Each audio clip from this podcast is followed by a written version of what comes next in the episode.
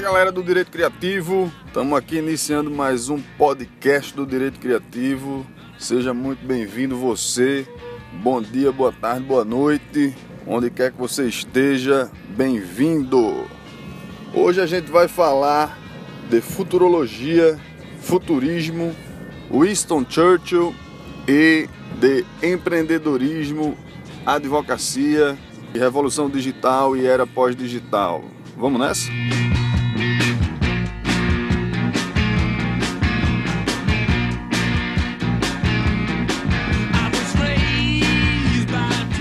Bem-vindo de volta, estamos aqui para tratar com vocês, como dito no início, de empreendedorismo, futurismo, revolução digital, era pós-digital, Winston Churchill e advocacia. A gente queria começar esse podcast trazendo uma citação de Churchill. Para quem não conhece, Churchill foi um primeiro-ministro inglês importantíssimo, fundamental na época da Segunda Guerra Mundial, um cara com uma carreira militar e política brilhante, um dos maiores estadistas que a Grã-Bretanha já teve e que foi decisivo para a vitória dos aliados na Segunda Guerra Mundial. Churchill costurou um acordo com Stalin e com o presidente americano chamado Roosevelt, Franklin Delano Roosevelt. Há aquela foto clássica né, dos três reunidos, confabulando e traçando as estratégias de como derrotar Hitler, a Alemanha nazista, na Segunda Guerra Mundial. Tem vários discursos notáveis, históricos, fundamentais para a formação da identidade britânica de Churchill na internet. Tem vários discursos dele no YouTube. Recomendo a vocês aí que pesquisem sobre Winston Churchill no Google no YouTube, na internet, no Wikipedia, leiam livros de Winston Churchill. Churchill lançou vários livros, foi um excelente correspondente de guerra, foi um excelente orador, grande estadista e um escritor da mais importante e da melhor qualidade, né? um escritor dos mais importantes com uma literatura fluida, objetiva, direta. Não por acaso, Churchill ganhou o Prêmio Nobel de Literatura. Não lembro exatamente o ano, acho que foi em 1959. Depois, já no século final do século XX, Churchill foi eleito o, um dos britânicos mais importantes de todos os tempos. Feito aí a introdução sobre quem foi Winston Churchill, tem já alguns posts do Winston Churchill no Direito Criativo e no Advocacia Criativa. recomendo também que vocês deem uma olhada. E se quiserem ler alguma coisa sobre Churchill, os livros dele, escritos por ele mesmo, são fundamentais. Recomendo dois: a biografia dele mais fininha, escrita por Paul Johnson, muito bom, fácil leitura rápida, um livro que você lê no final de semana, se tiver na pilha mesmo de ler o livro. E também um livro mais recente, que é um livro que dá uma pegada dos ensinamentos de Churchill voltado para o empreendedorismo, chamado Winston Churchill CEO. Acho que é uma coleção da editorial Servier e tem essa coleção de os ensinamentos de grandes personalidades históricas como se fossem CEOs de empresas atuais, né? os ensinamentos dessas personalidades para o mundo corporativo, para o mundo do empreendedorismo, para o mundo das grandes empresas atuais. Só que tudo isso para falar o seguinte: hoje eu estava pesquisando um pouco novamente sobre Churchill e vi que Churchill sempre foi um cara à frente do seu tempo. Ele é famosíssimo por várias das suas citações. Tem uma que é uma das mais conhecidas que diz que o sucesso consiste de você ir de fracasso em fracasso sem perder o entusiasmo. Vou repetir. O sucesso consiste em ir de fracasso em fracasso sem perder o entusiasmo. Vejam a sabedoria, a realidade que isso contém e que essa citação traduz, né? O sucesso é, é exatamente isso: é você não desistir, persistir. Você vai cair, você vai fracassar várias vezes. Churchill tem uma, um fracasso retumbante, um fracasso histórico, trágico, onde morreram milhares de pessoas. Churchill foi comandante da Marinha Britânica na época da Primeira Guerra. E uma das batalhas que ele comandou e foi um dos estrategistas foi uma batalha no Estreito de Dardanelos. E essa batalha impôs uma perda de milhares de vidas para o exército britânico. Foi uma tragédia, uma derrota mesmo do ponto de vista militar, do ponto de vista estratégico da guerra. E a carreira dele como político, como militar, como um cara que teria aspirações mais altas, quase que acaba ali, né? Após a, a Batalha de Dardanelos. Óbvio, se você estudar a biografia de Churchill, você vai ver que tem outros fracassos não menos importantes, mas talvez menos trágicos, né? Que ceifaram menos vidas, mas plena de fracassos, né? Ele tentou várias vezes, concorreu várias vezes ao parlamento é, e não se elegeu. Enfim, estudem aí, vejam mais sobre a biografia de Churchill. E eu estava citando uma frase notável de Churchill, mas não essa do que consiste o sucesso, e outra, né, que eu vi hoje, que não conhecia, que é exatamente o seguinte, que lá no, no início do século XX, Churchill falou que o império do futuro seria os impérios das mentes, ou eu já vi outra tradução também que o imperador do futuro seria o imperador das ideias. E não deixa de ser verdade o que Churchill disse no início do século XX. É, a gente está na fase de uma mudança de era, realmente. A gente está vendo a digitalização, a tecnologia presente em todos os campos da humanidade, a tecnologia sendo fundamental para restabelecer conexões humanas, para restabelecer conexões políticas, de geopolítica, relações afetivas, relações corporativas de negócio, relações jurídicas o processo digital é uma realidade, não tem como voltar. E eu acho que a gente precisa começar a discutir qual é o futuro do processo judicial e qual é o futuro do processo judicial eletrônico. Eu acho que no futuro mesmo a tendência é que o processo judicial seja reduzido a um procedimento muito mais exíguo, mais rápido e mais célere do que a gente tem hoje. A gente está aí na iminência de enfrentar a vigência do novo Código de Processo Civil, um Código de Processo Civil moderno, um Código de Processo Civil bem feito, bem estruturado, que traz várias inovações, várias modificações no nosso Código de Processo Civil antigo, né, que não é nem tão antigo assim, em termos históricos, era um Código de 73, que peca ainda por estar fundamentado numa concepção de direito, numa concepção de justiça, numa concepção de processo civil, de processo, que é uma concepção pré-digital, é uma concepção pré-digitalização do mundo todo e pré-solução mais rápida, mais célere e mais eficaz dos problemas, que é o que ocorre na realidade, no mundo prático e não se dá no âmbito do processo, sobretudo no âmbito do processo penal e no âmbito do processo judicial, civil, porque a gente vê hoje que o mundo mudou, o mundo muda de forma acelerada e os dogmas e as concepções pretéritas que a gente tinha a respeito do direito e do processo, eles vêm sendo derrubados dia a dia, sobretudo em função das inovações tecnológicas, né? A gente falou aqui no podcast anterior do Direito Criativo de uma juíza que inovou ao fazer audiências de conciliação pelo WhatsApp. Isso é inevitável, né? Isso é uma tendência que não vai conseguir ser barrada. A tecnologia vem e modifica as relações para facilitá-las para tornar a vida mais fácil, tornar os problemas mais fáceis de serem resolvidos. E a gente precisa discutir o futuro do processo, o futuro do judiciário e o futuro das relações jurídicas. Induvidoso que a tecnologia é um instrumento fundamental para ajudar nesse sentido e isso nos faz a conexão com o ensinamento de Churchill, né?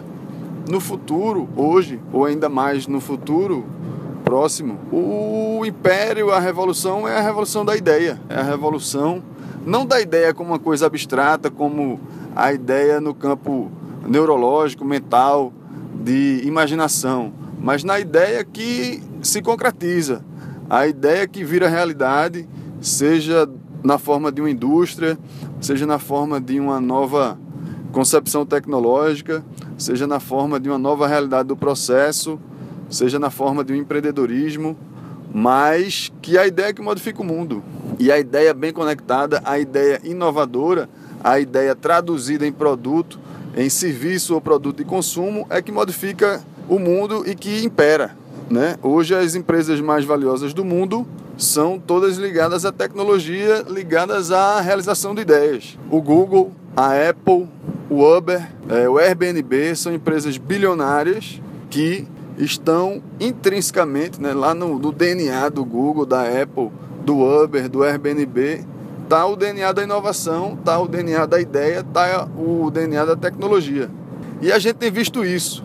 Só para citar aí mais um exemplo para vocês, Na semana passada, ou algumas semanas, foi divulgado um dado que o Google sozinho vale mais que toda a Bolsa de Valores de São Paulo. Se você somar todas as empresas listadas e comercializadas na Bolsa de Valores de São Paulo, elas não têm o valor de mercado do Google. Veja como isso é absurdo e veja como isso é distante da nossa realidade. Né? Eu digo distante da nossa realidade econômico-financeira. Todas as empresas listadas na Petrobras, ou na Bolsa de Valores de São Paulo, melhor dizendo, Petrobras, Vale, Gerdau, Oi, Vivo, tudo, tudo. Junte todas, todas, elas não valem o que o Google vale. E isso, a novidade da semana passada foi que o Google ultrapassou o valor de todas as empresas da Bolsa de Valores de São Paulo. Não se espantem, o Google não foi a primeira empresa a ultrapassar esse valor. A Apple já havia ultrapassado alguns anos atrás. A Apple e o Google atualmente, então, valem mais do que todas as empresas listadas na Bolsa de São Paulo juntas. São duas empresas apenas americanas, americanas que valem mais do que todas as empresas do Brasil, né, que tem é, o capital aberto e que tem os seus títulos negociados no mercado de ações. E isso foi visto por, por Churchill lá no início do século XX e a gente tem visto na realidade atual.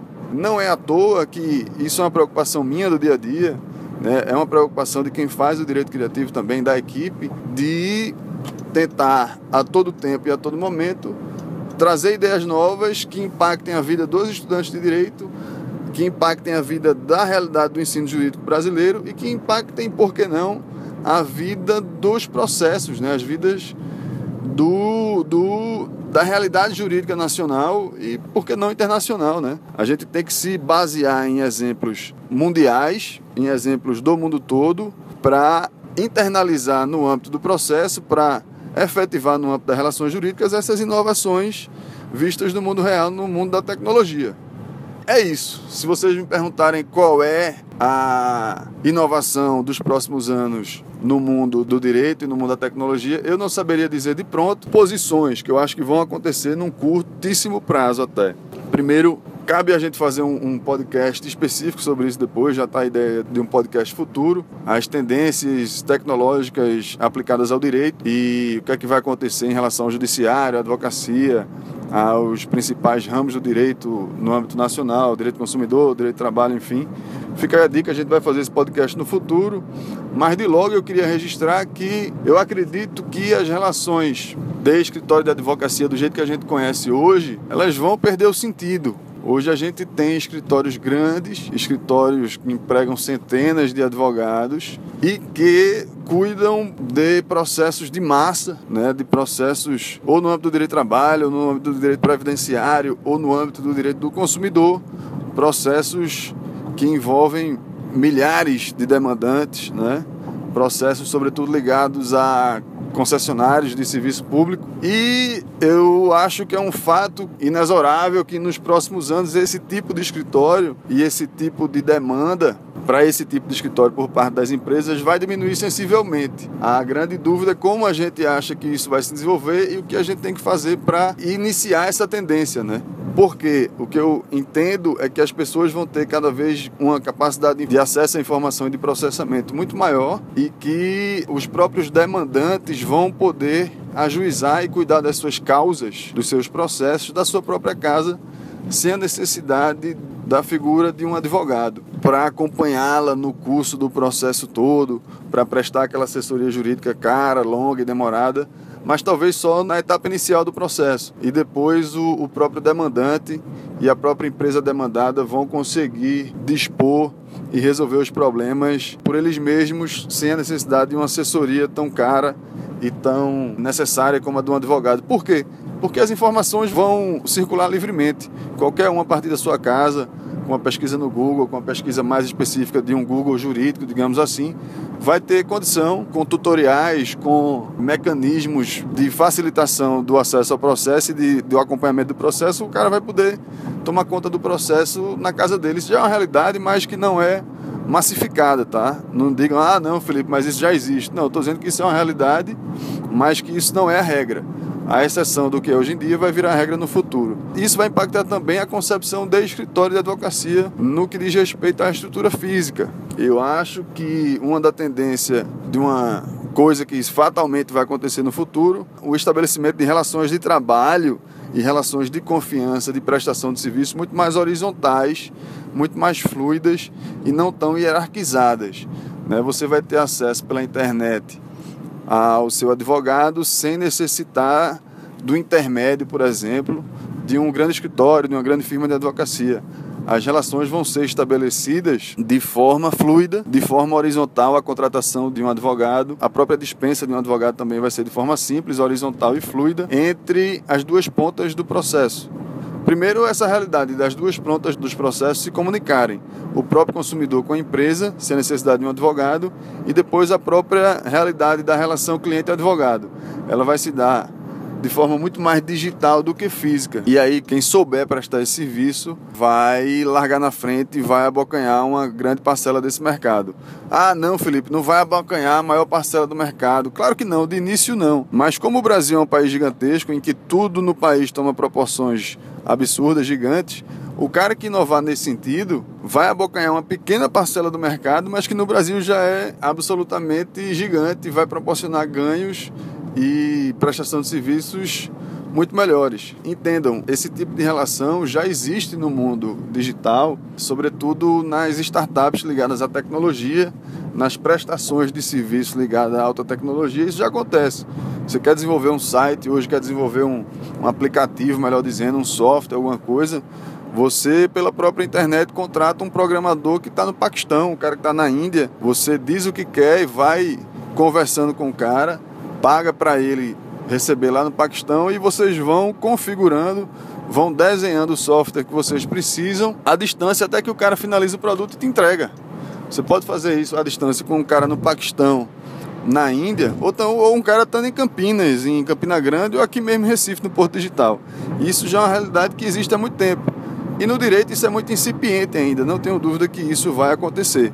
E que as pessoas vão ter o assessoramento jurídico, vão ter assessoria jurídica de advocatícia de uma forma muito mais fluida, muito mais fácil e de uma dinâmica muito mais tranquila. E aqueles escritórios mais antigos, mais boutiques, muito mais arraigados na tradição, no formalismo jurídico, no juridiquês, na tentativa, às vezes, de dar um contorno jurídico aos problemas do cliente e aos problemas de toda a sociedade, isso está em extinção. Né? O que importa para o cliente não é mais ter a segurança de que está sendo atendido por um advogado que conhece do ordenamento jurídico, que conhece da lei, que sabe a tendência jurisprudencial, não, mas por um advogado que sabe resolver problema de forma rápida e que satisfaça o interesse do cliente.